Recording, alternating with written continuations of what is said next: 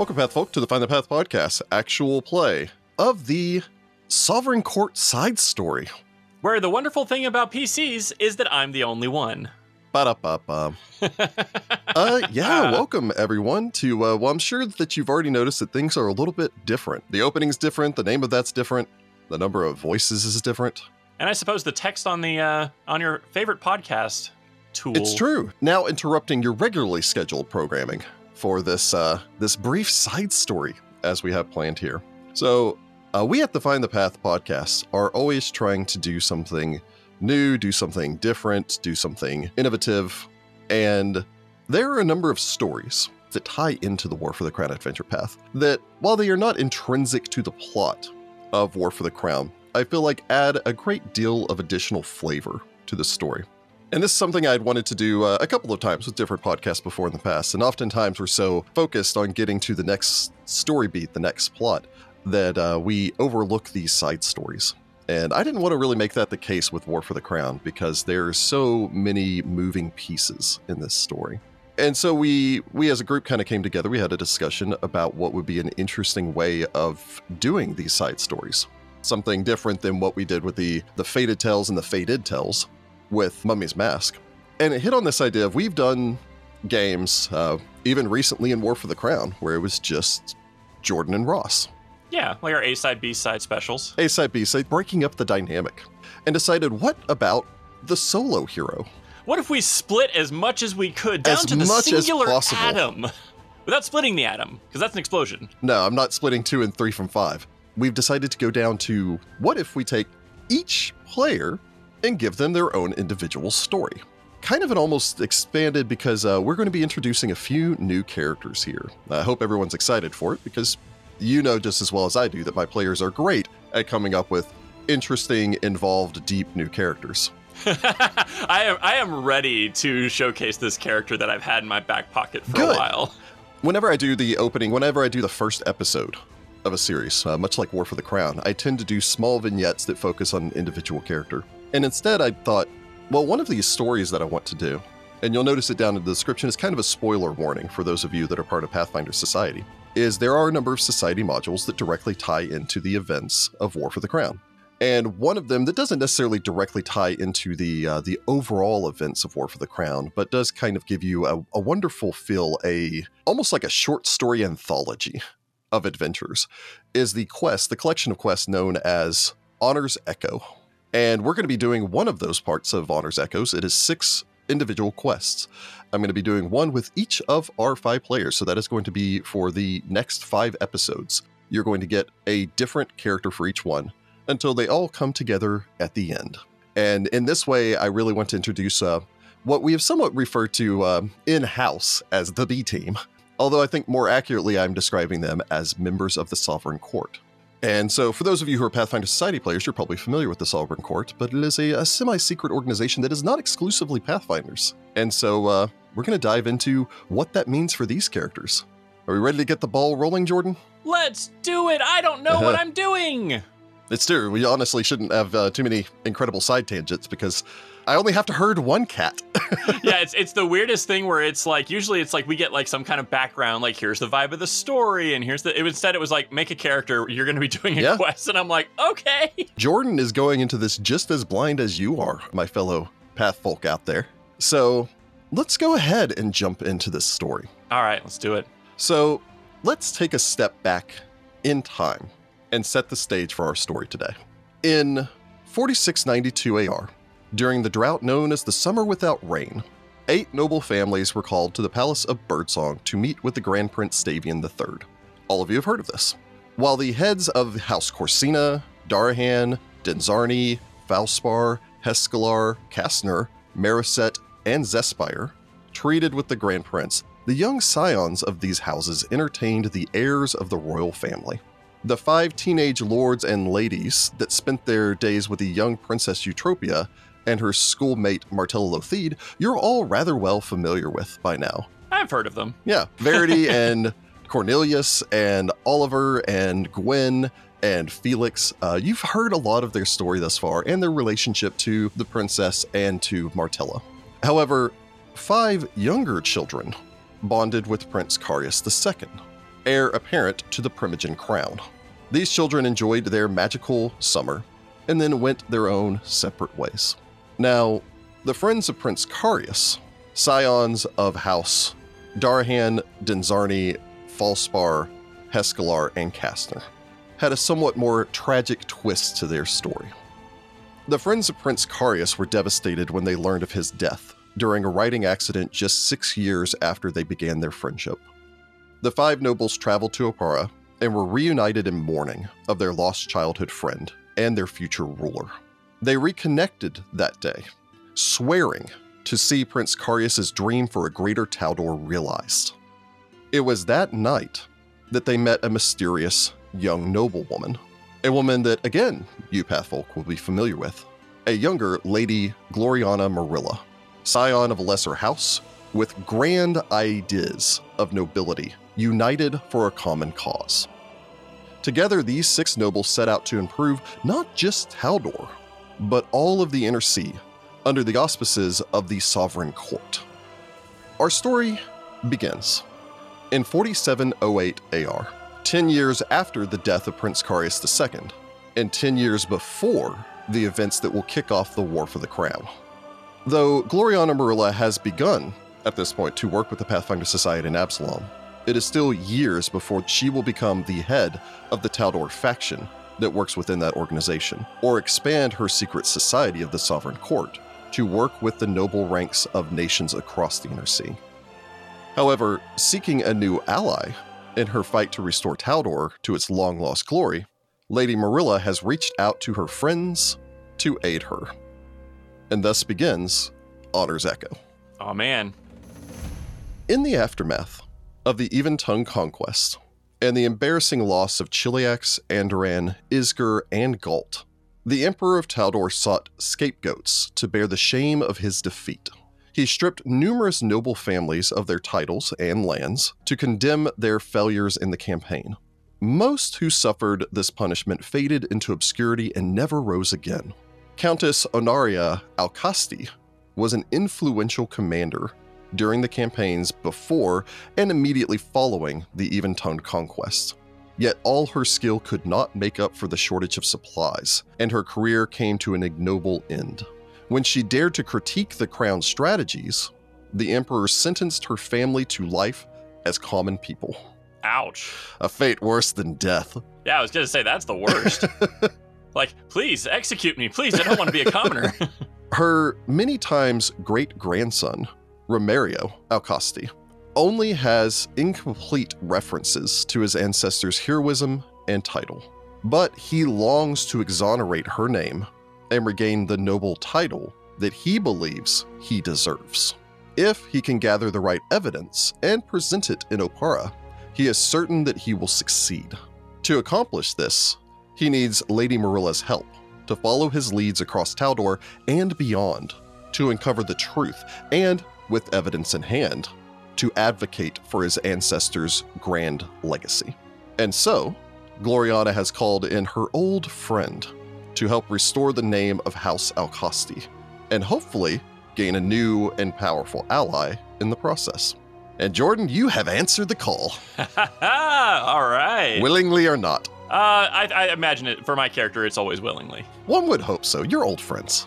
It's kind of like a friend contacting you, like, hey, um, I know you're probably busy, but could you help me move this weekend? It's one of those, hey, buddy, you got a truck, right? And you're just like, uh, and it's like one of those, well, you don't have to ask. I know exactly what you need help with moving, moving something. Fun anecdote, little side note here. I warned Jordan before he got his truck because I used to have a truck.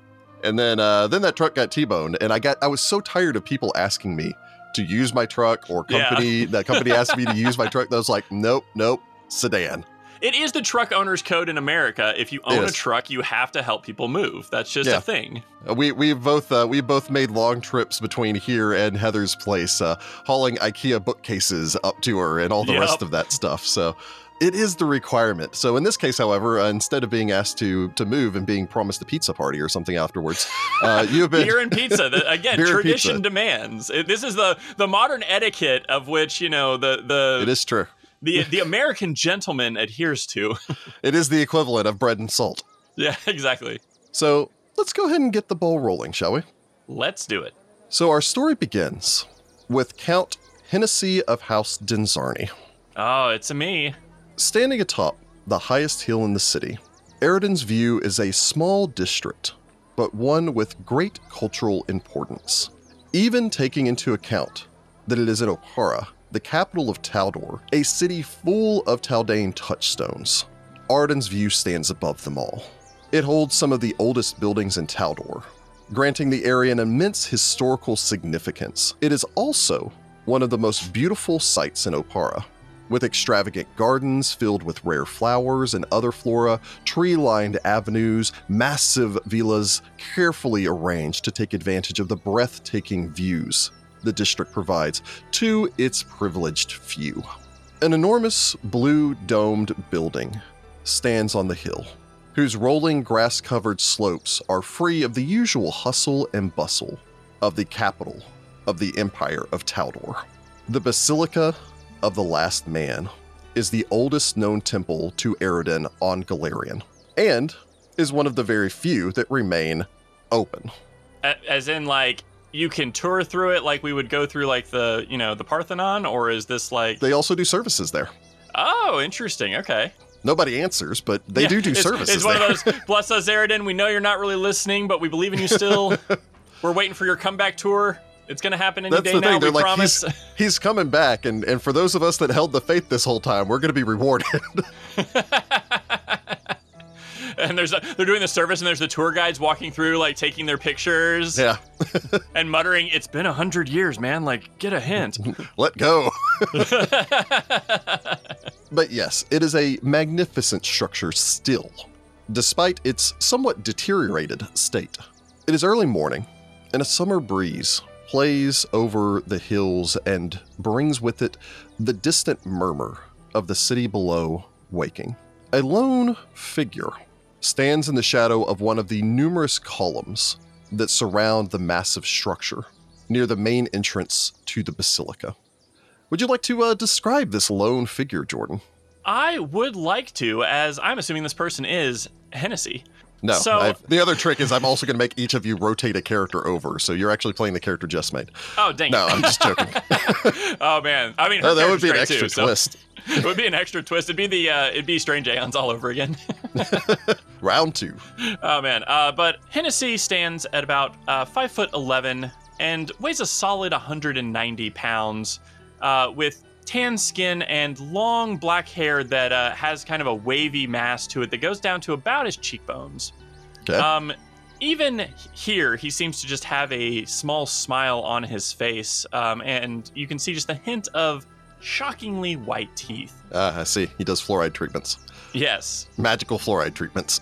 but most especially, and probably what identifies him most as a member of House Denzarni, his eyes are Azlanti purple, Hmm. which is a unique shade of uh, purple for the Azlanti people had that House Denzarni is known to covet greatly. Hmm. Uh, and his hands, uh, despite being a noble, his hands have uh, calluses and small cuts and faded burns uh, from his uh, profession, which we'll probably get to when it's relevant. so, Hennessy, you stand here. You overlook this breathtaking view of the city of Oppara. You've woken up very early to be up here. And that's very unfortunate. Left your family's townhouse this morning before dawn to make your way through the city streets to head up to Aroden's View. Fortunately, your family's townhouse is in this district because it is the most prestigious, and the Denzarni are nothing if not filthy rich. I mean, so to, to give some background, they run Kazun Prefecture, which is, I think it's literally described as the breadbasket of Oppara. It's true. we have You all don't go the there very often, but it's it's a little too provincial for you to actually have go there. there, as befitting as befitting my station. It's true. When you decide to leave your Playboy mansion in Oppara and travel back down to your, your lands, collect your taxes once a quarter. yep. I have to fund my adventures. I will warn the audience that we are dealing with uh, another five uh, ridiculous Taldane nobles, so we'll see exactly how ridiculous they all are. I've stepped up this time. I'm a count. That's true. Yeah, you you are going up in the world. You can Yep. give Oliver a run for his money. But as you stand here, you remember the letter that you received from Lady Morilla, informing you of uh, Romario Alcasti's situation, that he is pursuing information on his uh, ancestor, Onaria, to help him justify to the uh, the courts of Taldor why he should be elevated back to the previous rank that his family possessed. And in doing so, potentially give uh, Gloriana a new and powerful ally. As you watch, a carriage pulled by a team of horses, bearing across one side of it the symbol of a Pegasus on its door, rolls to a stop at the foot of the hill. A man exits this carriage and begins the long climb up the numerous flights of stairs to reach the top of this It's hill. It's another building that has 8,000 stairs to they get up to flippin' it. love stairs in this city. Just marble stairs everywhere. They're all about cardio here in the city. No, no, getting to the entrance with your, you know, your horse It's and true. carriage for the nobles. You got to trek like the commoners. It's true. I mean, there is a ramp, but you have to go around to the side to get to the ramp. The man makes his way steadily up to meet you. He's a young man, average height. He has auburn hair that is uh, well trimmed, uh, as well as a well trimmed and manicured beard, kept in kind of the traditional Taldane uh, fashion, this, uh, this close cropped beard. Although not a true noble, he does dress the part in this fine red noble attire uh, with a half cape draped over one shoulder and a rapier bouncing jauntily at one hip. I mean, dress for the job you want, right? And there is an element of it. Again, you're you're an experienced uh, traveler, an experienced warrior. Not necessarily in the traditional warrior sense, but you can hold your own in a say, fight. Not, not in the uh, the sword and board uh, style, we shall say. I mean, I think you're three fourths space attack. So I am three four space attack. It's true. Yeah, so I mean, you're you're decent. You can tell that he carries his rapier like this is a rapier that has seen use. Probably not in many combat situations, but obviously in the occasional duel. You don't think that he's completely incompetent or it's just a showpiece. As the man takes the last few of the steps at a bit of a jog, does that thing where he's walking up to you and he's doing the very controlled breathing because he doesn't want to pant, but you can Yep. tell that he's elevated his heart rate going up all these stairs. But I can see the sweat on his brow. He Yeah, sweat. a little bit. Nobody gets up to the top without sweating. It's impossible.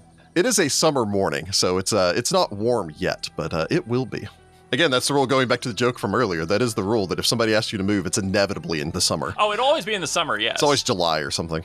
Which is why you make sure you get the beer up front. True. So You're gonna make need sure it. you dehydrate yourself before you go out there. Get the Gatorade up front. That's the trick. The man approaches you, bows at the waist, um, before standing back up and extends one hand towards you.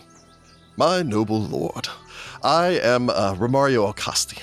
Hennessy will give him a grin, clap his hand. Mr. Alcosti, a pleasure to meet you. And of course you as well. Um, again, thank you so much for coming. I was very pleased to hear when um, Lady Morilla informed me that uh, I was to have such a august personage as yourself uh, aiding me in this task. Oh, think nothing of it. Oh, um, very well. Then uh, well, I'm glad that you are on board to help me with my noble quest to uh, restore House Alcasti.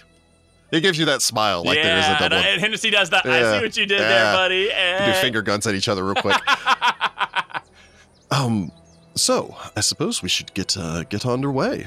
I apologize for the uh, the secrecy or, or any confusion that I've caused by my quest. No, request. no, perfectly, perfectly understandable. We are, um, after all, going to be doing some investigations.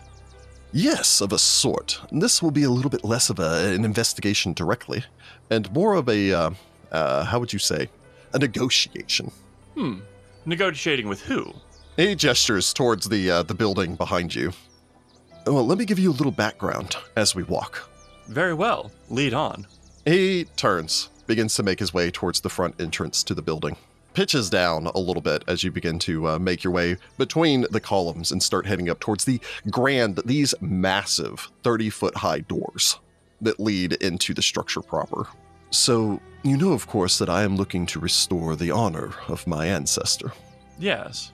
Early in her military career, my ancestor, Anaria, received knightly honors from the Church of Aroden in this very sanctified hall.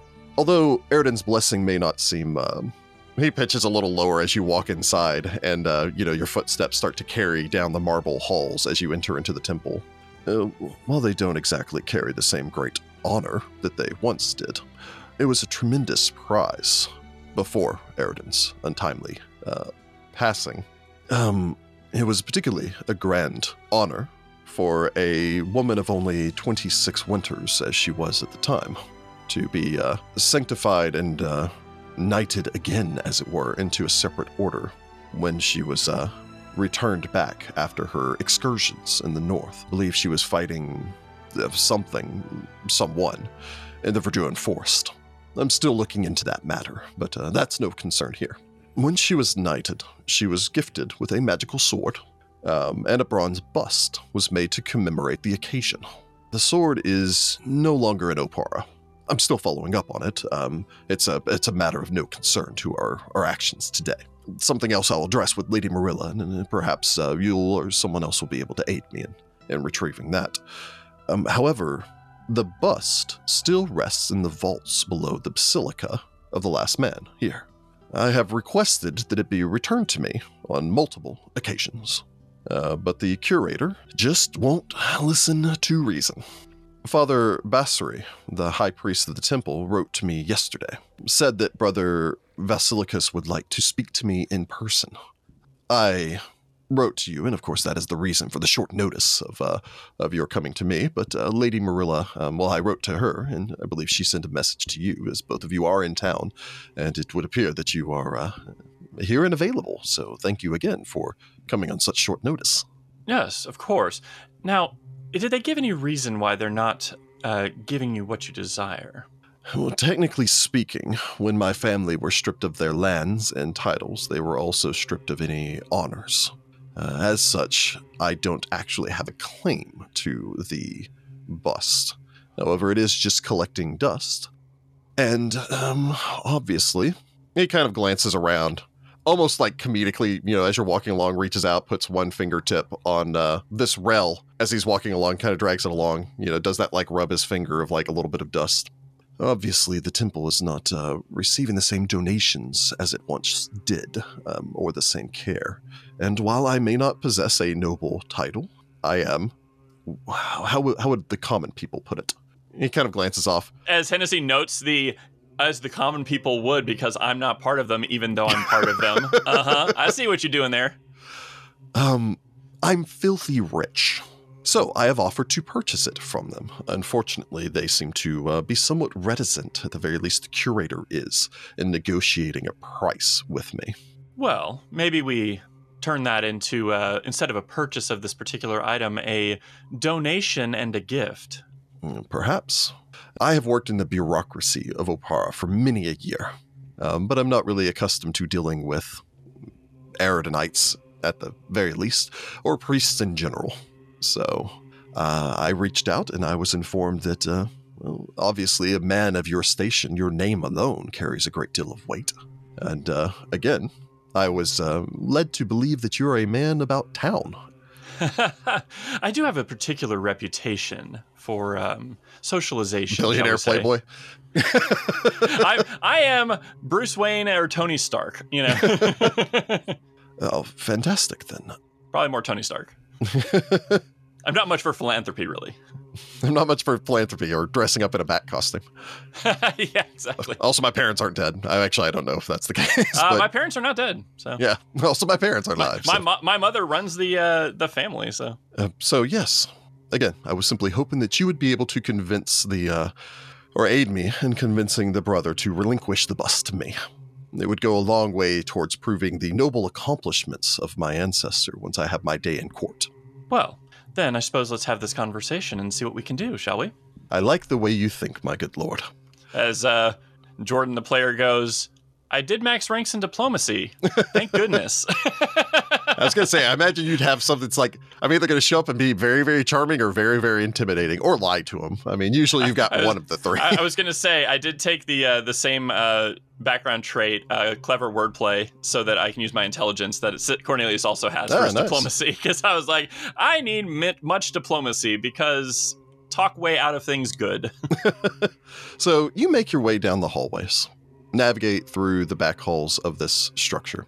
On more than one occasion, you have to stop. You can kind of tell that uh, one, you haven't really been here before. Two, Romario hasn't really been here before. And honestly, he doesn't seem to have very much of a sense of direction. oh no! All right. Um, So- well, in that case, You don't need to make any checks. You can just find some people to stop and ask for directions. I was I was gonna say in in what the audience may not know, but would be typical Hennessy fashion. He just begins chatting up people until he can find a lay priest who can get him to the uh, the high priest. I thought you were going to say, what the audience doesn't know is I have max ranks in survival. I, Oh, I do dude. have uh I do have uh, three ranks in survival actually. So Oh, well. well. it's actually I'm actually fairly good outside. As you navigate the halls, you eventually arrive at a door located in an out of the way portion. Again, there are not a great deal of windows inside, and while there are ever burn- burning torches, a a number of them have either been moved to other areas or removed entirely.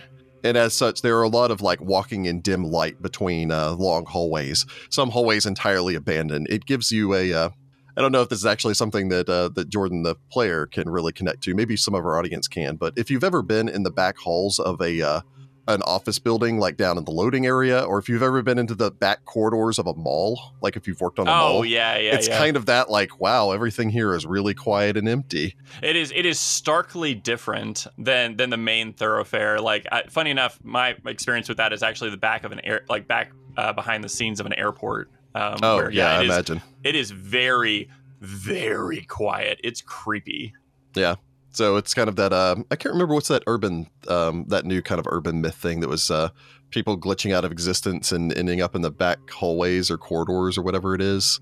Uh, Ross showed me a whole video on it. It was very I, interesting. I have never heard of this. yeah, it was. It's like a creepy pasta thing. Yeah. yeah. But you eventually arrive at a door that bears a simple bronze plaque on it, denoting it as uh, reliquary. On it, you also see the uh, name of Brother Valicus. Okay, I was gonna say it's just it's just they take us to the reliquary and they're like, you clearly want to go here, and it's like I never said that. What is this place? What's going on? uh, so I suppose Hennessy will uh, go give a polite knock. Yes, I'm, I will let you uh, to take point in this matter if you don't mind. Um, I'm not particularly uh, skilled at this part of the negotiation process. Not a problem. I'll I'll at the very least, not when money doesn't uh, doesn't get me where I need to be. Let, I'll just state your case. Um, any limitations on um, what we might offer them? Uh, I would like to keep it fairly reasonable. Um, I would say, well, I think anything over ten thousand would be extreme. Very well. After a moment, the door opens. Uh, you are greeted by a very short man, a man made much shorter by uh, stoop and age. Uh, a somewhat rotund man wearing a simple gray robe around his neck, almost seemingly, judging by his kind of stoop, almost seemingly dragging him down, is a large gold chain with a gold eye of Aroden emblazoned on the front of it. The man's head is nearly completely bald, with just a few tufts on either side of his head, but nothing on the back. So just kind of uh, this fringe right around his ears. Uh, wears a pair of spectacles. As Hennessy just goes, the man needs to just uh, accept fate and just shave that all off. Go full bald. Takes too much time to go and shave. Uh, he glances up towards uh, towards you as well as uh, over towards how tall is Tennessee? Hennessy. Uh, Five eleven. So he glances up towards you, um, over towards Romario. Oh, I was expecting um, Mr. Alcosti. Uh, I was not expecting a second guest. Yes, uh, pardon my sudden appearance. I am Count Hennessy of House Denzarni. Mr. Alcosti has uh, engaged me to represent him in these uh, discussions. Uh, House Denzarni. Oh, um, uh, yes, please come in. Um, oh, this will be even more awkward. He gestures for you to come inside. Entering into the room, as I imagine you were wont to do. Oh, yes. The chamber beyond is one part artistic restoration and one part hoarder's closet. It is just nothing but shelves of this various these various items ranging from you think extraordinarily expensive to I'm not sure why there's a rock on this shelf or what the importance of this rock Do you is. know that this rock was used to fell a giant with a slingshot? It's true. Might be. I mean, who knows, right? However, every single thing in here is uh, is organized. There's a thin layer of dust, not in a constant state of uh, poor upkeep. It would be much thicker if that were the case, but more in that like you can tell that there's probably a monthly rotation where it's just like this shelf gets dusted, and then because there are so many of them in here, and there's apparently one just very old man trying to keep up with all of it. It's probably like every shelf is on like a four or five month rotation. Yikes. This guy needs help.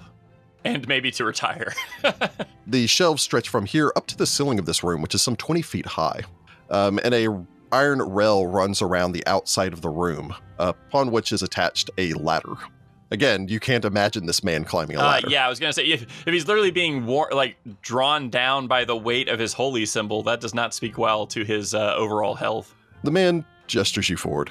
Uh, so, um, here, here's I, I believe, of course, you've came here for the uh, yes, the bust. I've uh, I've contacted you on numerous occasions pertaining towards uh, securing the bust of uh, Onaria Alcasti, my ancestor. Uh, yes.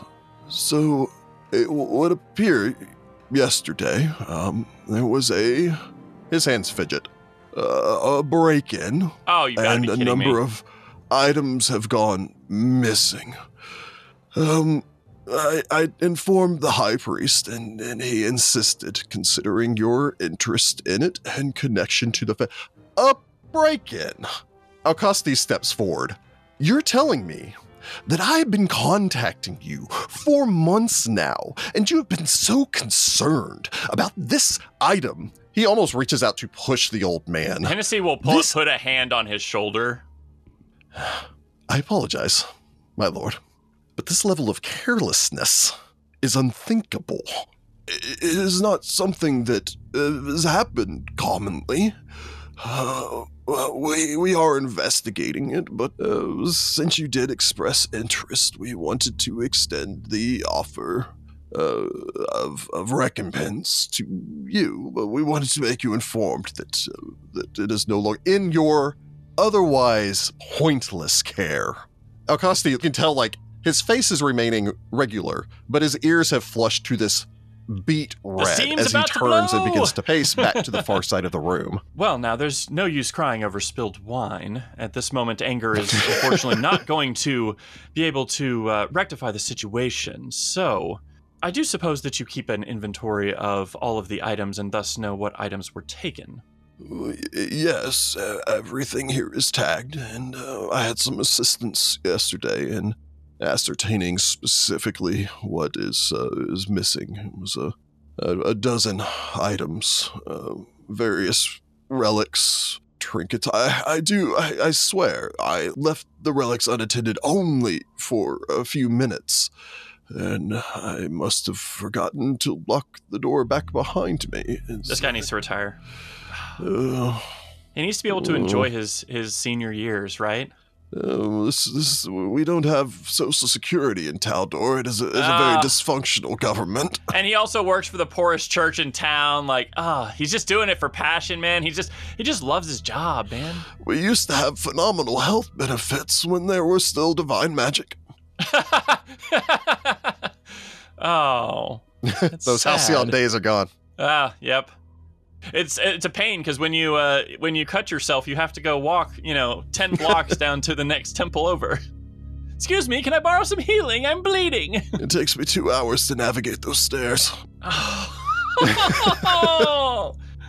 well, it seems to me then that our course of action should be um, righting this injustice that has been done to the church. The recovery of these items would be, of course, good to you, Mister Alcasti, but also good for the church, Absolutely. since I yes. imagine they're of incalculable value. Uh, well, um, many of them are, are priceless in in that they are do not have a value, uh, but their religious and cultural significance cannot be understated. But a common thief would have no idea of their true worth. Uh, likely. All right. So, should we? I'll, I'll go. I'll glance over at Alcasti and just use the royal we, even though it definitely is like I don't expect him to kind of help me. Should we enough. recover these items for the church? I would imagine that might uh, make negotiations a bit easier. Oh, uh, yes, absolutely. I, I, I've spoken with the high priest, and um, he said that he is uh, amiable as far as uh, making an arrangement or uh, for a donation for this object. But um, there are again a number of objects missing, and we would be happy to. Uh, uh, take the your, your services into consideration if you're offering to assist us, uh, Count. He makes an incline of his head that you think is the best bow he can manage. Oh gosh, ah, this guy, he's just breaking my heart. Well, yes, of course. And to be honest, this is a service not just for the church. This is historical items for Taldor. And any thieves Taldor. purloining them have offended, obviously, all of us. Uh, offended Aroden himself. Of course. So, yes, I will recover these items for you. Oh, again, I, I cannot thank you enough. Um, uh, I do have the records here, and um, if you want to do some uh, some investigation and such, you may. Alcasti nods. Well, I am not um, particularly skilled at the investigative arts, but he he kind of reaches down and pats a, a very large, like bulging coin purse. God. I can't see what uh, anyone around here has any idea of what's happened. he goes and just, uh, you know, passes out gold pieces. Have you seen this? Here's this flyer. Take take a flyer and a gold piece. Yep, Mario will uh, will make his way off as as uh, as the adventure states, uh, busy bribing acolytes to share information with him. Oh my gosh, this guy. So first off, again, everything in here is tagged and cataloged, and so it's rather easy to determine what is missing. Uh, you may make an appraise check if you so wish. Okay. I think I have some some appraise. All right. I have rolled a perfect 20 for Ooh, 27. that's a good start for this. It's all downhill from here, folks. All right. So first off, you can tell immediately looking over this, a uh, masterfully deducing the various price, the value of the things in here. And you're just like, they stole a bronze bust. And as you're looking at these other things, it's just like this painting that was a shelf over from that bronze bust. It's like this is worth 10, 15 times more. Some of these items in here, you're just like this this tool, which doesn't look impressive, is easily worth three or four times its value just based on its significance. As you look over these items, everything that was stolen appears to have been some sort of metal relic, almost as if they were literally just going for the shiniest objects, literally shiniest objects that they Oh. could find. Interesting. Okay. Whomever made this theft obviously had no idea of the actual value of the items in here. So either they're going to melt it down or they have an obsession with shiny objects. So you have a couple of options here. Again, the basilica here is not very busy. Obviously, not as busy it was as it was before the death of Aroden. At one point, you imagine that there were probably hundreds of people um, inside of this building at any given hour. However, now, as stated previously, most of its halls are long empty. Its side rooms are blanketed in dust. Um, so you have a few options. You can, of course, attempt to do uh, much as Remario is doing. You don't have to throw money around, but you could make a diplomacy check to go around, gather some information, see if anyone has uh, learned or saw anything. You could also feasibly make a survival check. There's a fair amount of dust. Somebody Hmm. might have left some tracks. Um, I'll also allow knowledge religion if you have it. I do have knowledge religion. Oh no. oh no. That's two perfect 20s. Ah! Ah! Ah! Are you sure you don't want to Something's retire wrong! Cornelius and bring this guy? Ah! I don't like it. I'm using them all too early. Maybe that's been your problem this entire time. It's everyone I've else. been weighed down by companions. I should be a solo adventurer. It's true. I You should do this solo, this one-on-one play. So perfect 20 for 25 there. Gracious. That does succeed. I mean, good gosh, I hope so. So, a commonly underestimated aspect of the faith of Aroden, Aroden and the Arodenites by extension, were a very secretive people. Their rites, their rituals, Aroden's own pursuit of magic, they tended to be a very clandestine faith. Even though they were so, you're sitting here in the biggest temple in the entirety of the city, on the tallest hill in the entirety of the city, this, you know, basilica standing, towering over the capital of Oppara.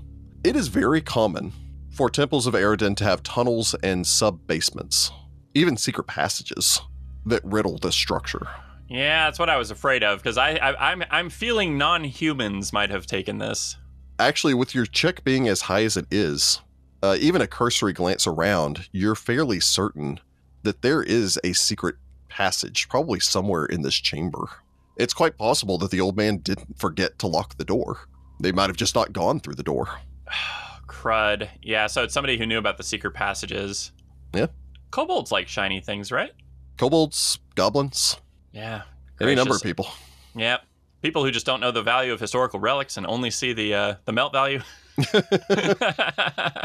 It is true. Oh. You do have to look at the. As, as a numismatist, I can tell you that you do have to look at the premium of a coin as opposed to just its melt value. Look at me using terms like melt value. You're rubbing off on me. That is the proper terminology, melt value. I Yeah. I know. I listen to you. You're looking for the AGW, the actual gold weight, as opposed to uh, it's uh, the weight of other materials. Yep. Uh, so okay, I guess I'll make a perception. I guess a perception check to look for this secret entrance. Yeah. I am growing increasingly concerned with how well I'm rolling. um, that is an 18 for a 25. This may be a very short adventure. this, this, ah, it, I, I'm not used to doing well. I don't know what to do with it. you search around fairly quickly. You know, you ascertain the value of this. You kind of consider, you're like, I do know that temples of Aroden, they do often have these secret tunnels, these secret passages. You wander around the side here, and eventually you pause as you notice a faint disturbance in the dust and realize that it seems to have almost ballooned out. Again, the shelves, as previously described, the shelves close to like waist level and up are about 12 to 14 inches apart. So, kind of standard bookshelf height. Down towards the bottom, though, they are uh, spaced out wider for larger relics or items. As you lean down, you can see that someone, probably ignorant of its existence, just put a shelf up in front of a secret door. Ah, n- Reaching back there, you can easily find the uh, the release for it, and pushing that open, see that someone could, on hands and knees, have just opened this up and then And crawled crawl through, the lower shelves and uh, wiggled their way into the room. wow. Oh, that's unfortunate. You have a second to take this in before um, Alcasti comes in. Takes a moment to break the old man again before making his way uh, over towards you. He's got to lay off the old man, man. It's not his fault. Clearly. Do you see the secret passage? All right, I have to do something about this. Oh well. Oh, oh. What have we found here? Well, now, we have found, I believe, the method of ingress into this room. Brother, I do not believe that you have made any mistake whatsoever. I believe our thief came in through a secret passage that is in this room. Uh, a- secret passage. Oh, well, that that would make some degree of sense. Uh, there are a, a, a number of. I use one to get from my cell to the restroom. It's much faster than the hallway. Hennessy just has that moment where he pauses, and if this was the office, he'd be looking at the camera like, what did I just hear? Like, what? As he said, they're like, I'm gonna have to be extra cautious while I'm in the bathroom here. I know, Someone's- right? Like, wait, wait a minute. Is this like, is this like to a, uh, this is to a personal bathroom, right? This is, this Someone's to gonna the- Agent 47 me out of the I secret know, right? I'm like, um, um, do I need to be looking into up into the vents to see? Like, how are you doing this, sir? Uh, but uh, yes, it would seem that you have located one of the, the secret tunnels. Remario nods. Oh, yes, I did manage to find a uh, a young man that may have provided me with some information as well. Anyone who knew about the secret passages. Well, no, he didn't know anything about the secret passage, but he said that he'd seen something curious in recent days.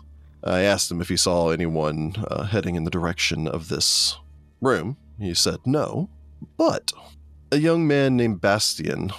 Apparently, he was supposed to be polishing the basilica's pews, but was uh, laying down for a nap the other day. And uh, just before he fell asleep, he said he saw a hunched figure, very small, perhaps a halfling, uh, moving through the halls. I hate that I'm right. I, I hate that I think I'm right, and it was a kobold. Uh, perhaps we're looking for some halfling thief or another. I understand that the uh, Brotherhood of Silence employs many. well, actually, yes, and the Brotherhood has been known to steal many a thing uh, for the right buyer, but these thefts appear to have been random, metallic objects. Oh, oh. I do hope, my lord, you're not saying that it's possible they're planning on melting down the bust of my ancestor. I certainly hope not, but I do believe our thief did not realize the value of what they took. No appreciation for history, you see. Only appreciation for, um, shall we say, shiny objects. I see. Well, then, I think we should pursue them as quickly as possible. We can't let them get very far. Exactly. And they're already a day ahead of us. Yes, so I believe we should be taking this secret passage to see where it leads. Uh, well then. He glances around, walks to the far side of the room, pulls a, uh, a torch out of the sconce. I'll be borrowing this. I'm certain you won't notice its absence. The old man just kind of hangs his head. Oh! Uh, Uh, I'm gonna make another note here. very good, sir. The more time that passes, the more he becomes the butler from the Tomb Raider game. And then you lock him in the freezer. my my gro- my uh, my growing list of of uh, notes here is not very favorable to Mr. Alcasti. Yeah. Gracious. Okay. So I suppose uh, we'll we'll go down. I guess I'm going to take the lead um, and have uh, my torchbearer behind me. Yeah, so uh, with very little effort, you can kind of crouch down here, crawl on hands and knees. It's not necessarily dignified, but it gets you to the other side. And then uh, follow this passage ahead. Going full Phantom of the Opera here. You make your way forward, uh, quickly down this corridor. Again, there are no lights here uh, as you make your way to the end of the passage, although fortunately, with uh, Alcasti behind you, Remario, you're able to see relatively well. You eventually reach a set of stairs that descend into darkness. Reaching these and taking them down, you step beneath the Basilica of the Last Man. The tunnels here have obviously seen even less traffic than the halls above. However, there has been some traffic, as you can see a disturbance in the dust, both coming and going from the previous chamber, descending down the stairs to uh, whatever waits below. Eventually, though, you reach the uh, bottom of these stairs, as I imagine you're wont to do, and find yourself uh, exiting into a, a relatively good sized chamber, so maybe 20 to 30 feet across. Uh, the ceilings in here vault up to a height of some almost 11 feet, and the walls here are lined with various prayers as well as relief carvings to the faith of Aroden. Two torch braziers sit on the far side of the room and provide a fair amount of illumination. Between the two on the wall opposite of the stairs that you've come down is a large symbol of the faith of Aroden, the eye of Aroden staring directly at you. And as you step forward, you can see that there are two exits from the chamber one off towards your left and one off towards your right. Are these torches lit? Yes, they are not producing any smoke or heat, so you believe Ah. that they're a magical object. Well, thankfully we won't need the torch here. Yes. We would have known that this was all down beneath the ground here? Followers of Aroden were known for their secret practices, including the building of secret tunnels and exits. It would seem that uh, you are as uh, wise as you are well bred, sir. You would be amazed the things that you can learn in a bar. I will have to take your word on that. All right, uh, Hennessy will uh, pull out a uh, gold piece. Heads we go left, tails we go right. Um, I can't argue with that logic. All right, tails we go right. Very well. So, you pull out a gold piece, you flip that in the air, you grab it, slap it on. I don't know if he grabs it and checks it or slaps it on the back of his hand and checks it. Uh, but he's definitely gonna grab it and check it. fair enough.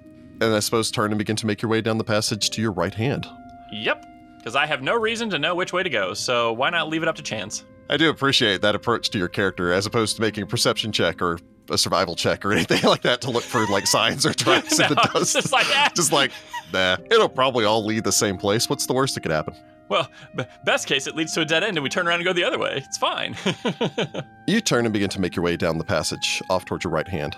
The floor is dusty, cobwebs cling to some of the corners of these passages.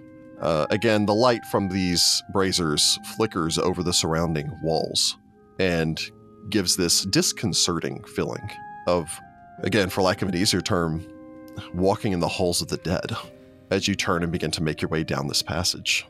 The walls are curiously slanted outwards, in that the floor itself, the hallway is about 10 feet wide. However, the ceiling's about 12 feet wide, and the walls slant out at an angle and then are covered with these various runes, these writings. A vast majority of this is in the celestial tongue, which I don't know if you speak. no. No. no, I do not. However, navigating your way forward, you reach the end of this hall where it branches off towards the right hand side. The passage becomes somewhat larger, stretching away for some distance ahead. The passage widens up to about 15 feet across. The floor here, the tiles are cracked in places and broken up, and sometimes when you step on one, there's obviously been a settling that happens, where it's that stone tile that shifts beneath your feet just a little bit, um, enough to give you that momentary start. They're otherwise in this rotating pattern of marble white and then this rose hued marble. Remario keeps uh, behind you, although he has drawn his rapier in his offhand now, so you know, rapier in one hand and torch in the other. Oh, I've never had to deal with thieves and vagabonds before. Is there anything that I should know? Uh, you, you seem like you've dealt with the more rakish sorts in your time, my lord. Well, you find all kinds in a bar. The important thing about most thieves is not really that they're greedy. They're doing it for out of some need to survive. So there is something they think they need this bust for, whether it's to turn it into coin to buy bread or, well, something else. Depending. If my theory is holding that they're not humans, then I'm not exactly sure why they took it. Well, in my experience, the only real thing that you need to survive is money. Money does solve many of the world's problems. It's true. Uh, so I suppose But I you will can't eat continue. money. That's the yeah, thing. true. That's the thing. You can't eat money. You can't eat the bronze bust that you stole. You turn, begin to make your way down this passage. Ahead of you, you can see a curious sight. Standing towards the center of the room is a large, what appears to be square column. Although column isn't necessarily the proper term, you think, as it looks to be about 10 feet across and is covered in complex runes and writing, and various rectangular plaques across the face of it. As you get a little bit closer towards it, you realize that these are not plaques in the traditional sense. This appears to be not load bearing, and in fact, you think is filled with burial niches, still sealed with stone and metal. Judging by the uh, large runes that you can see written on it, again in the celestial tongue, you think that these are probably the names and accomplishments of the uh, occupants of said niche. Okay. Well, Beyond this, you can see that the passageway continues for some distance. Basically, around the side of this column, you can see that it continues further into another room up ahead where you can see a flickering light just at the edge of your vision between where the hallway is and the uh, column in the center. And as you begin to approach the first corner that leads into this open area, you think maybe some 30 feet at a side. You think you can see that there's another exiting passage off towards the right hand side. It looks like these tombs may be relatively complicated, although exactly how large it is, you can't quite be certain. Not as straightforward as perhaps you're initially um, anticipating, and again, it does appear that these are not just tunnels, but actually some form of burial crypt. hmm. Well, I believe we have found, well, the internment of some individuals. I imagine high members of the church or important individuals. Unfortunately, they don't seem to be following a very straightforward design. That's unfortunate for us, so we will just have to wander, I suppose, until we find the exit or our quarry. Well, lead on, my good brave sir. All right, I'm gonna, I guess, go up to this first column. Oh gosh, man, this place is really, yeah. Yep. Um, jeez. As Uh, you go- approach Oh, the no. corner, Oh no. and make me a perception roll. Oh, is it for traps? I'm not a rogue, but is it for traps? Just for my own edification. I was about to be very surprised if you somehow had trap spotter. That would have been funny, wouldn't it? Um, I roll an 11 for an 18. you step forward. You reach the the corner basically, where there's this uh, the column off towards your side, and unfortunately, even as you reach it to begin to turn, as stated previously, there's the torch sconce. Uh, there's the brazier ahead, um, on one side of the column, and then the brazier behind you. And then off towards the side, you can see that there's another brazier down this second passage. However, as you round the corner, there's an area, this corner here, of almost pitch darkness outside of the line of either the the torches on the far side blocked by the central column uh, or the brazier far behind you. Just as you round the corner, you don't see anything, but you almost hear this rustling coming from that shadow off towards your side. And you hear this straining sound that immediately triggers in your mind your time spent on on horseback or out in the uh, the wilderness, out enjoying the hunt. That tensing sound of the string of a crossbow Yep. pulled taut, ratcheted into place. Um, and I'm going to go ahead and get initiative from the party. The party of one. The party well, of I mean, I, one. for Mario too, I guess, but the party Mario's also here. So, cue up a little Syrinscape here. Syrinscape, all by yourself. All by myself. Gonna get crossbowed. All by myself. For Mario, drag me back up. All right, and uh, Mr. Jordan Jenkins, what did we get for uh, Hennessy Denzarni? Hennessy rolls a 14 for a 16. Okay. Mario gets a 7 for a 12. Great. Just great. So let's go ahead and begin combat. There will be a surprise attack round. Well, the good news is I should have detected. You will, in fact, get to act in the surprise attack round. Uh, Remario, however, will not. Oh. He was not paying as much attention as you are. So, Count Hennessy, you get first initiative. Hmm. Do I want to be? Uh, oh no, I don't want to do that because then I'll have to stand up again. Uh, I was gonna say, and Hennessy drops prone. Plus four AC. Jerk. uh, no, I will. Um, He charges you and hits you with his tail attack. assuming this guy's kobold. You know what? I'll be I'll be partially cheeky. Um, Hennessy will uh, take a move action to hide behind the pillar away from this man. Okay. Um, I will draw my. You know, I'll draw my cross. Or, or draw my dagger. All right. So you fall back, pulling your dagger free, resting your back against the wall as you kind of take cover. Takes us from Hennessy uh, to your attacker. Come on, move into the light, jerk. Yeah. Uh, who will go ahead and just go ahead and take that shot. Why not? It's a plus four to your AC, but he'll go ahead and try that shot. Okay. Uh, so levels that crossbow and uh, let's fire. Oh, that's probably not going to do it. In fact, I can guarantee that's not going to do it. Uh, that is a 16 to hit your AC plus four. Uh, that wouldn't hit my AC regularly, so no. So this crossbow bolt uh, skitters past you. Remario, who is already a little like stunned in that, like, oh, why are you going that way? Um, suddenly goes, Why "Oh, are you suddenly sprinting forward? To why are you sprinting away? As this crossbow bolt goes firing. Um, however, from around the uh, the corner, you can hear this this shout of, "Chase it! We've been found!" Well, so much for them being kobolds. That takes us to, technically speaking, the first round of combat. So, uh, count Hennessy Denzarni.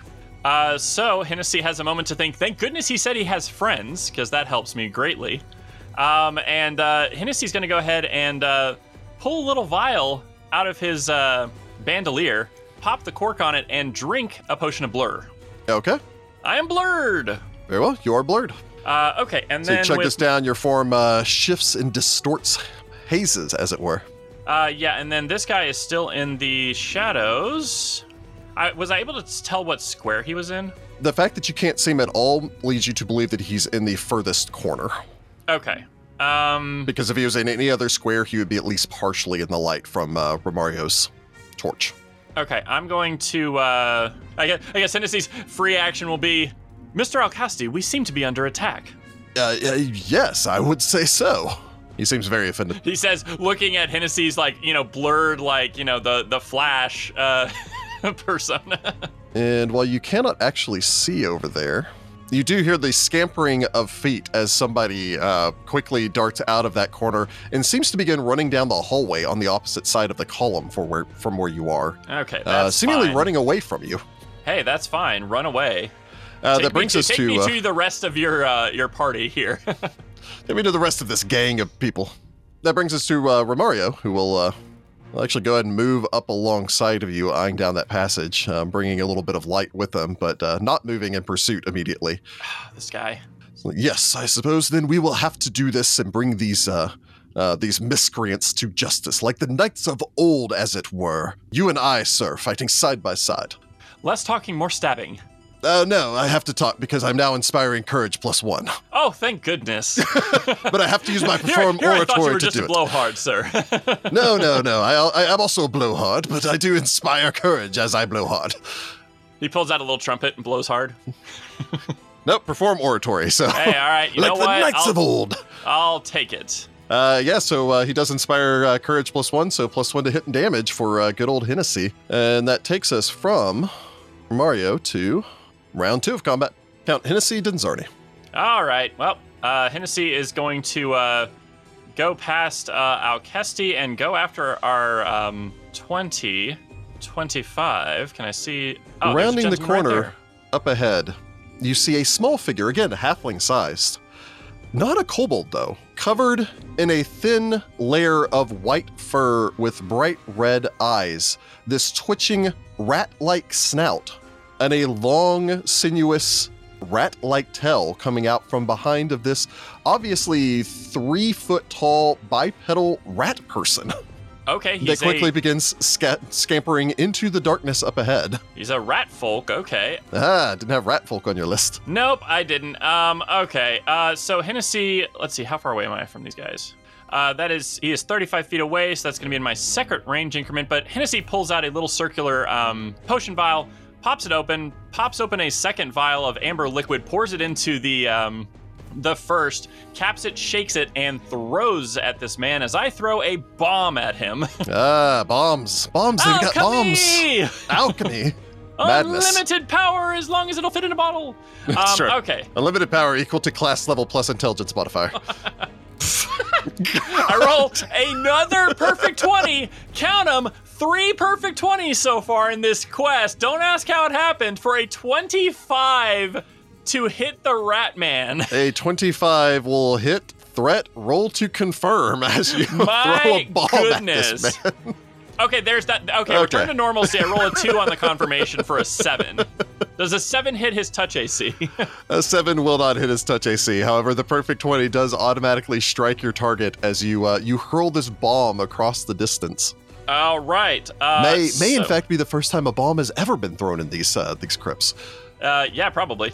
Uh, okay, so first off, the man's gonna take man, woman. I'm not really sure his gender, their gender. Um, nine points of um, fire damage, uh, and need to make me a fortitude save as the effervescent uh, whiskey smell seems to just uh, permeate his uh, olfactory senses.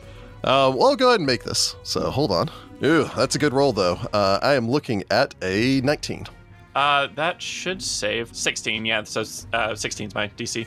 However, uh, regardless of the effects that that was supposed to have, as this uh, this cloud of, of whiskey breath explodes in every direction from the, the blast radius of this, the hallway reeks of fireball, fireball whiskey. Oh no, I, sa- I saved I saved the cinnamon aspect for uh, for my fire belly spell. You do, however, um, blow the rat folk entirely off of his feet as this bomb blasts into him, launching him forward he gives me like some, some inspiration. I just run up and blow this man up, and he's Remario's just like, just in there like, good God, man.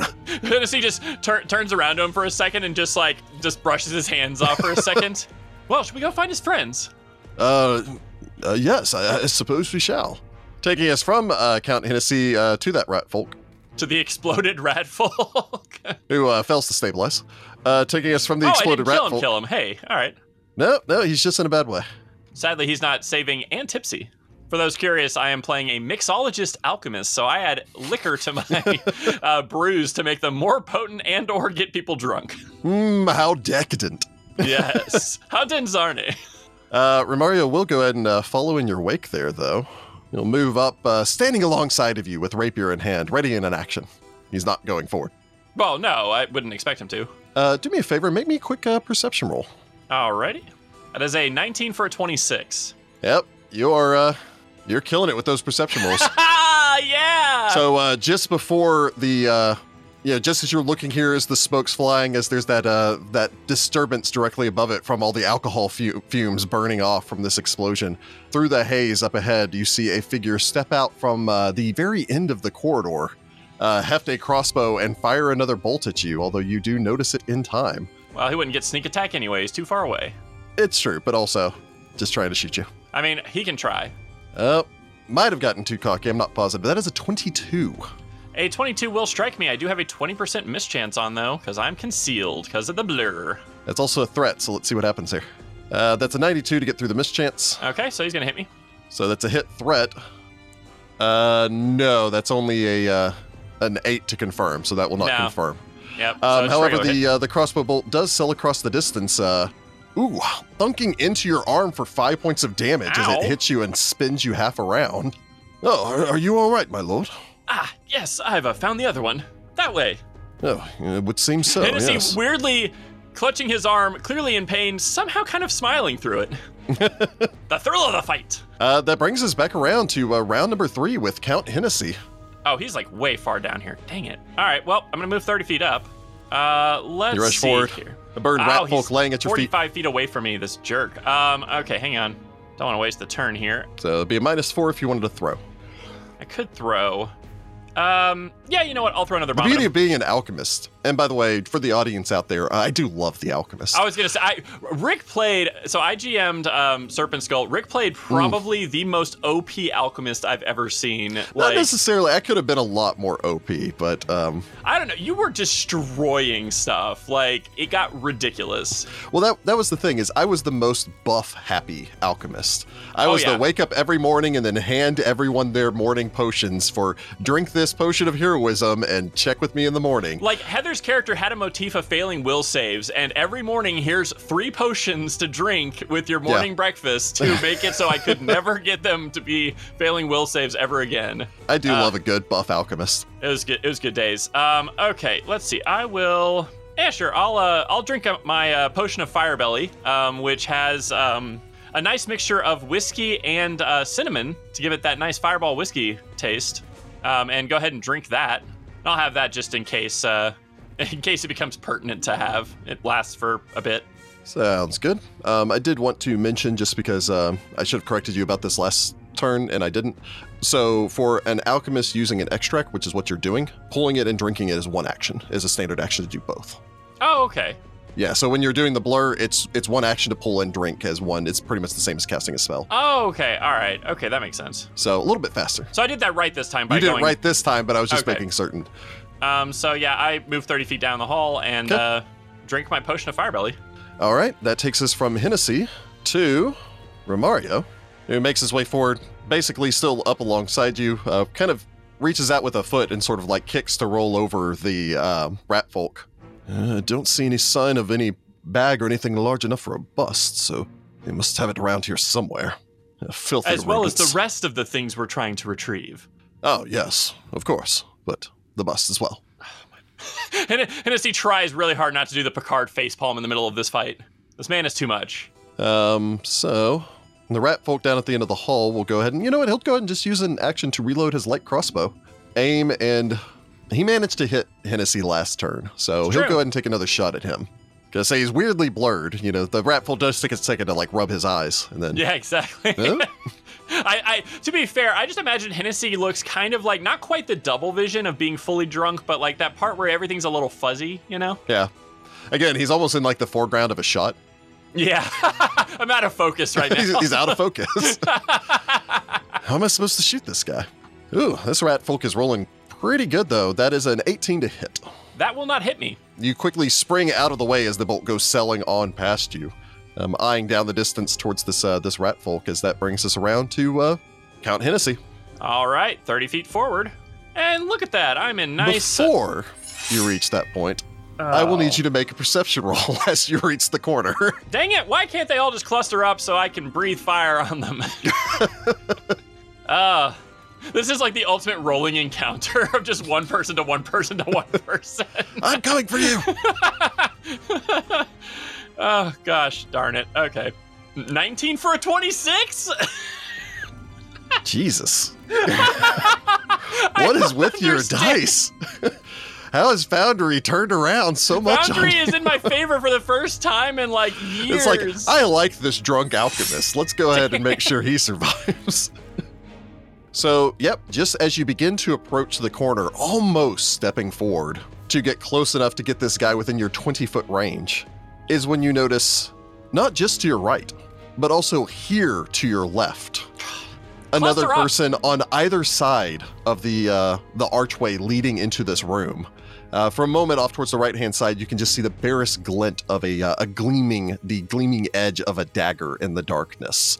Um, as they're still obscured from where you are, but you do reach that point before, uh, technically speaking, before you actually move between them.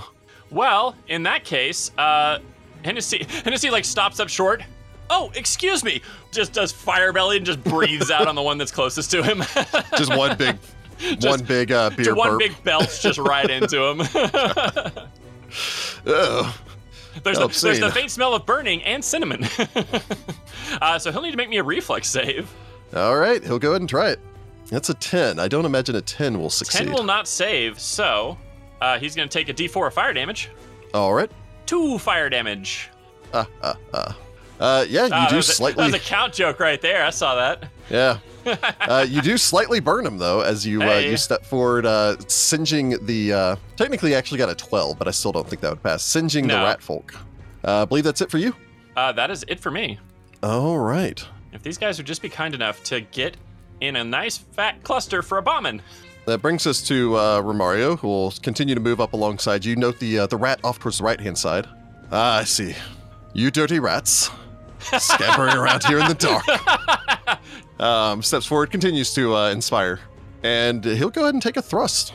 He is inspiring himself as well. Ooh, uh, that is a 21, which will strike the rat folk.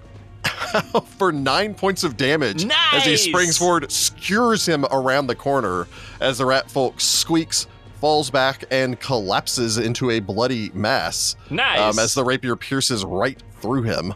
Ah, well, that's what you get for being thieving rats such as you are. That takes us to the next rat folk, who lets out a squeak, throws down her crossbow, and holds up her hands. We yield! We yield! The rat folk next to uh, Hennessy, who gets his turn next, also does the same. Hennessy, you like to throw well, a bomb? I should hope so. You're very outmatched, and I'm just so much spicy food for breakfast, you know. Well, Now, Mario kind of glances towards you, glances back in the direction of them. Are we accepting this? well, do you want to find your um bust? I don't see it here, so I assume that our friend, new friends here, may uh, lead us to it. Oh, uh, uh, yes, yes, absolutely. We, we, we can. She kind of glances like nervously between Remario and Hennessy.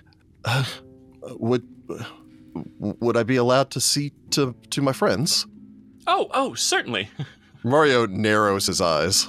"Oh, if that is what you believe is best, my lord. it is best that we not kill people unnecessarily. He kind of mutters, "Go ahead and make me a, a perception roll." He's probably muttering, "What the heck is this guy talking about?" Uh, uh, four for an eleven. No, he mutters something under his breath, but uh, the two rat folk quickly go and rush over to attend to their uh, their friends. Actually, the one that you'd blown up stabilized. Hey, cool. Uh, the other one they're able to stabilize after a few moments. We didn't mean any harm. Um, we, we didn't realize that anyone would, would miss uh, a few old things collecting dust. Well, unfortunately, they did, and you did steal from a temple, so shame on you, first off. Well, uh, does it really count? I mean, there's there's not a there's not a god to answer to. Oh, but see, the law of Taldor says that uh, thieving is bad. Yes, but um, what? She kind of shuffles her feet, kind of glancing around. Again, this entirely white rat folk with uh, with these piercing, you know, almost uh, albino, um, these bright red eyes, like an albino rat. Um, but uh, did did not Aroden himself once walk the world as a thief? That's not true, right? Uh, you can make a knowledge religion if you so wish. that doesn't feel right. Ah, four for a nine. We're out of. Co- the combat's done. My rolls are, are trash again. All is well in the world. You're you have no idea. You haven't really studied Aroden much. Well, Aroden's not here right now, so um, I believe the laws of Taldor are going to be superseding any, um, well, missing gods' edicts, shall we say. Well, um, I I mean, the items never left the temple. Um, maybe we could just, uh, just part ways as friends. We give you back your things, and uh, we go about our business. We, we didn't mean to really hurt anyone, and, and, and we wouldn't have, uh, have have killed you or anything. We we definitely don't want the attention that, uh, um, um, kind of gestures towards you. Uh, if we we know if it reached the surface that a noble died, uh, Oppara's guards would storm the tunnels. Um, we, we didn't really mean any harm to anyone. We just they were just sitting around and collecting dust. Be that as it may, unfortunately, the laws of Taldor are very clear on this. Even though technically it didn't leave the property, it did leave the hands of its caretakers. Yeah. I believe okay. attempted theft is still theft. That is very much true, my lord. And whether or not the priests decide to uh, press any charges pertaining towards this or not is up to them. But in the meantime, the return of uh, my future property would be uh, quite in order. And the church's other property. Yes, yes, and the other um, church items as well. Uh, uh, okay, well, uh, it it's uh, it was worth a shot. You're taken from there um, to a back room, um, not too far, basically back from where you are right now. Around the corner, where you can see uh, two large lion statues flanking either side of a large statue of the god Aroden. um, staring down over all of you. In front of that is uh, laid out a number of items of varying degrees of value, although immediately easily determined amongst them is the bust of a sharp featured young woman. Even cast as she is in bronze, you can see the almost determined look to her eyes and line of her mouth of what you consider to be a career soldier. The type that tend to be very, very straight laced until they've had more than a few drinks in them. Uh, along the wall off towards your left hand side, you can see, uh, basically along the wall opposite of where the statue of Aroden is, 12 different depictions of the god Aroden. Um, each one of them among those? each one of them showing uh, what appears to be a poor man, a uh, man in leather clothing with a uh, half mask pulled up over his face, um, a fisherman, a man with a bow, like obviously a hunter, a man in simple clothing with a shepherd's crook, the same man, again, still Aroden, uh, with a pitchfork. Aroden depicted in armor with a sword, a version of Aroden depicted holding a set of scales, a version of Aroden uh, seemingly with a tailor's tape wrapped around one hand. Uh, next to that, a version of him with a craftsman's hammer and tools. Next to that, a uh, version of Aroden with a easel tucked under his arm. And then the last one, uh, Aroden in scholar's robes with a scroll. God of humanity. God of humanity. If humanity can be boiled down to 12 archetypes. Yep, it is these 12 archetypes. They are the archetypical versions of humanity. Yep. But Remario quickly makes his way over, picks up the uh, the bust. Ah, exactly what I needed. Uh, well then, I suppose we should return these other items to the uh, the priest upstairs. Indeed. And as for um the four of you, Y- yes. we will uh, have to turn you into the guard, of course, but I will not press charges for the damage done to my person. Remario kind of glances back, glances back towards him. And you should do something better with your lives. Naturally. It's it's Ta- is Taldor like how common are rat folk? I imagine they're not very common. Um, on the surface, not exceptionally common. There are some rat folk that live in warrens uh, underneath the city streets. Okay. So it's not like these are the only four rat folk in the entire town. No, unlikely. But again, it's kind of like the towns that have goblin tribes that live inside the sewers and all the rest yeah. of that stuff. Yeah. It's just in Taldor, it's actually much more common for it to be rat folk. Okay. Well, if I'd known that, I would have guessed rat folk. Well, now you know. It's a learning experience. I know. Teach me to assume it's kobolds like it is in most of the world. You turn, you make your way back out, uh, navigating through, uh, bringing these uh, these rat folk with you. Uh, again, Romario doesn't have any rope or anything else like that, but if you have some rope, you can uh, you know tie their hands together and at the very least take their weapons away. Do I have rope? I do not have rope. I didn't prepare for this adventuring day. Well, I have an adventurer's kit, but the alchemist kit doesn't come with rope, and I didn't see a reason to carry any. Ah, you didn't know you'd need to tie up some rat folk. Well, uh, here's what I'm gonna. I would say is I imagine these are fairly uh, large items, so I'm going to uh, pull my crossbow and basically like guard them, pulling the stuff together, and then like going up, and then we can cut- we can send somebody down to get the other two of them. Fair enough. They're gonna help return what they stole. Dang it! You force the rat folk uh, through the uh, the secret passage. You return back to the artifact room. Brother Valicus is still there. Starts when you suddenly two rat folk come crawling out before you come out after them. Laden with goods. oh, I, wasn't expecting your return so quickly, my lord. Oh, you, you appear to be injured. Oh, merely a scrape. A misunderstanding, you see. Standing next to this man is a very tall. You would honestly use the term, and again, you are nobility. A regal-looking man. Oh, High priest is here. This man probably stands at about maybe 6'2 or 6'3. His hair is a platinum white. His eyes are a piercing shade of blue. You would guess this man to be. It's very hard to tell what his actual age is. Judging by the fact that were he strictly human, um, you would consider him to be probably in his late 50s or six, early 60s. Although, judging by the um, the size of his eyes and the point of his ears, you're going to guess that he has some elven heritage. So, for all you know, he may be a hundred years old. For all you know, he may have been worshiping Aroden and getting spells once upon a time. He was worshiping Aroden when it was still cool to do that. Yeah, when it was still profitable to do that. Also profitable. But he wears fine robes of uh, white trimmed with gold.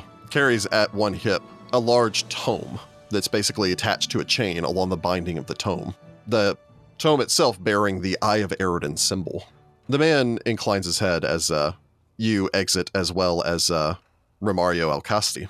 I understand that you are Count Hennessy of House Denzarni. That is correct. Uh, it is a pleasure to make your acquaintance. I am Father Basri, High Priest of the Faith of Aroden. A pleasure to make your acquaintance, Father. Of course. It would seem that our uh, thieves have been apprehended. Quite. We did find these two as well as two more uh, in the basement of this area. There appears to be a um, shrine as well as um, burial niches. Um, I wasn't able to read what they were, but I assume they are maybe former high priests or something of the like. Uh, these individuals here um, seem to have acquired the items that went missing, though they did not remove them from the property. I see. He glances over the uh, the rat folk who kind of keep their eyes down. Well, it would seem that uh, both of the two of you, he glances over the two rat folk, have gotten into a great deal of trouble down here. However, the property has been returned to us. Lord Denzarni, are you planning on pressing charges against these two? I am not. This was a, a mere misunderstanding, you see, and I, I would say they came out the worse for it. That is very magnanimous of you, my lord. Well, Hmm. there was no long term damage done. The artifacts appear to be unscathed. I will report them to the guard. However, if you did this, he steps forward, takes a knee, as almost this like getting to eye level, but a surprising sign of uh, respect or at the very least compassion for a high priest. If you did this out of a matter of desperation, the Church of Aroden is open to all. Aroden was the god of humanity, is true, but he supported all people and wished for the betterment of the world. Perhaps you may find a place here as well if the guards choose to be so lenient, but our faith requires that we do report this infringement. But if Lord Denzarni is already expressing his desire for leniency, it would be uncouth for us not to do the same. The rat folk woman nods. And I suppose then is the matter of this this bust. Yes. Remario steps forward. I would be very interested in uh, procuring it, as I have uh, repeatedly stated to your uh, under priest. He glances in the direction of the brother. like tries not to stage whisper brother, and like again, it's like, oh, this guy. The father nods. "Hmm. Thank you for returning these relics to us. And I think that we can consider this one to be a reward to you for your hard work. Again, we are most appreciative. May I offer the blessings of Aroden to you? Well, certainly.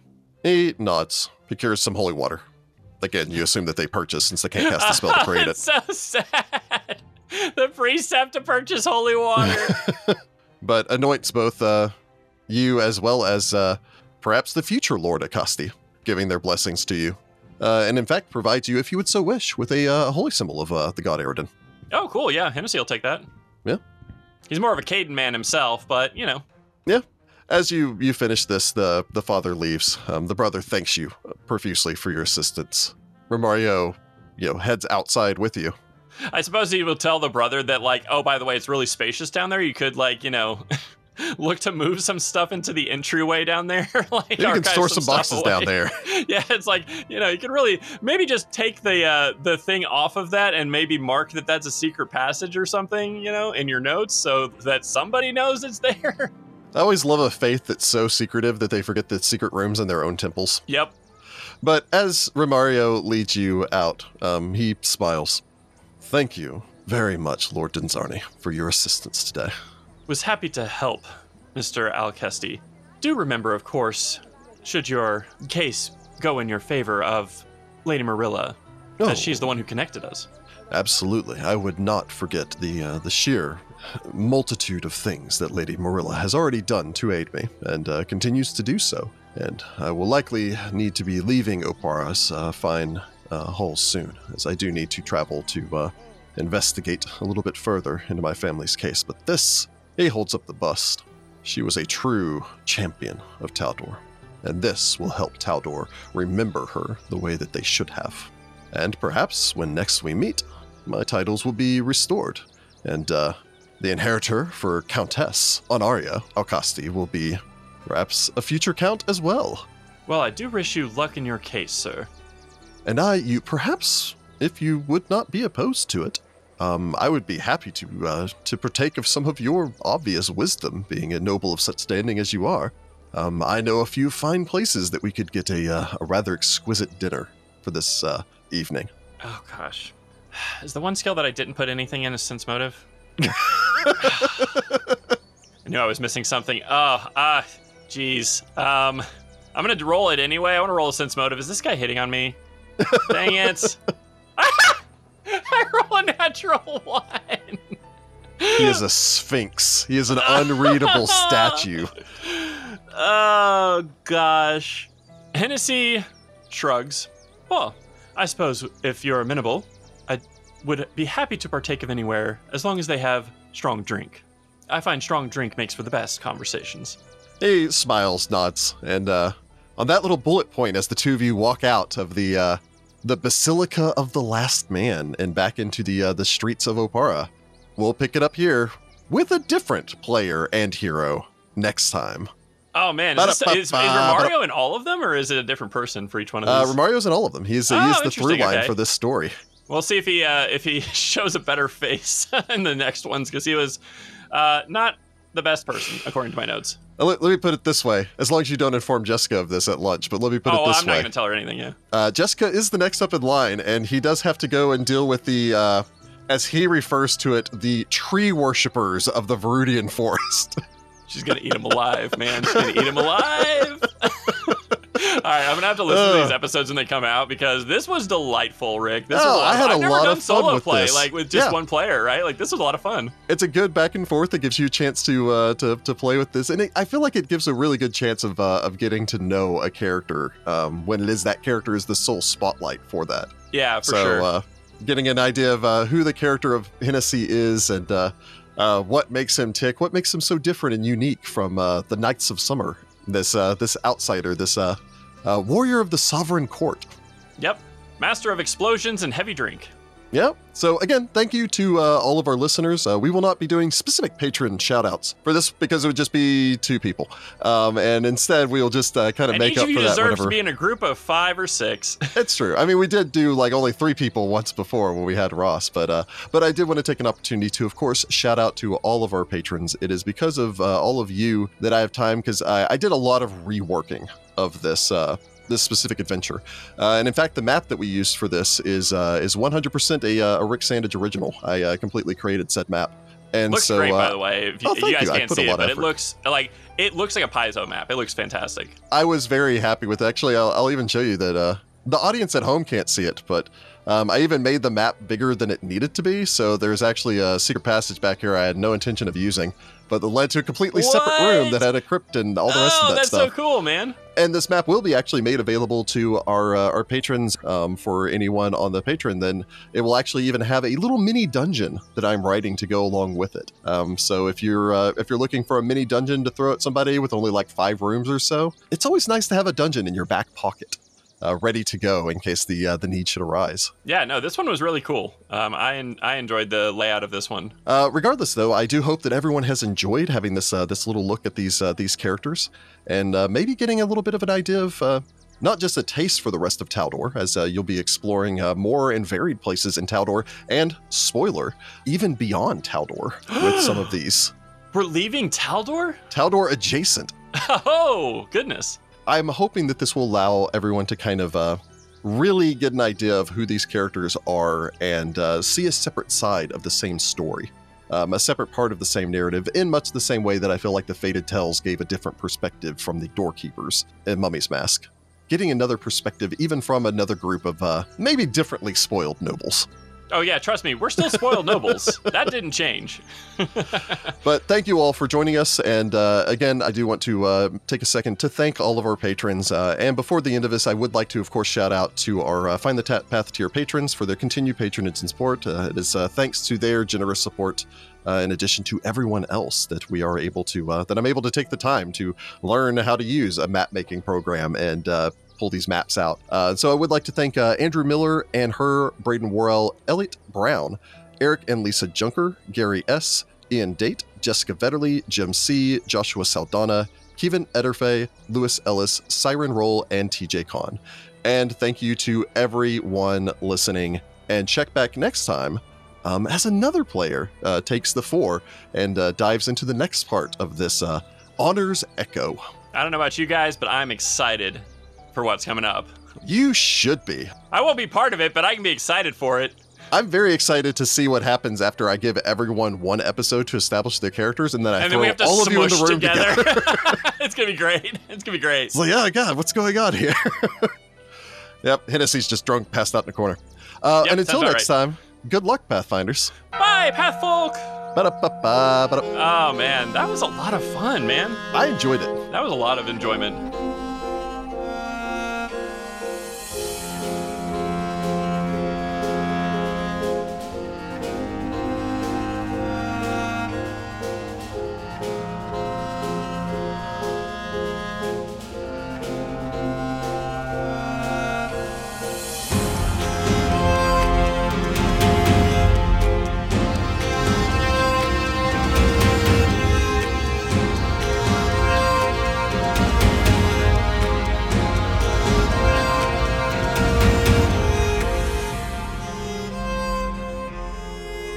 Find the Path Ventures is an officially licensed partner of Paizo Incorporated.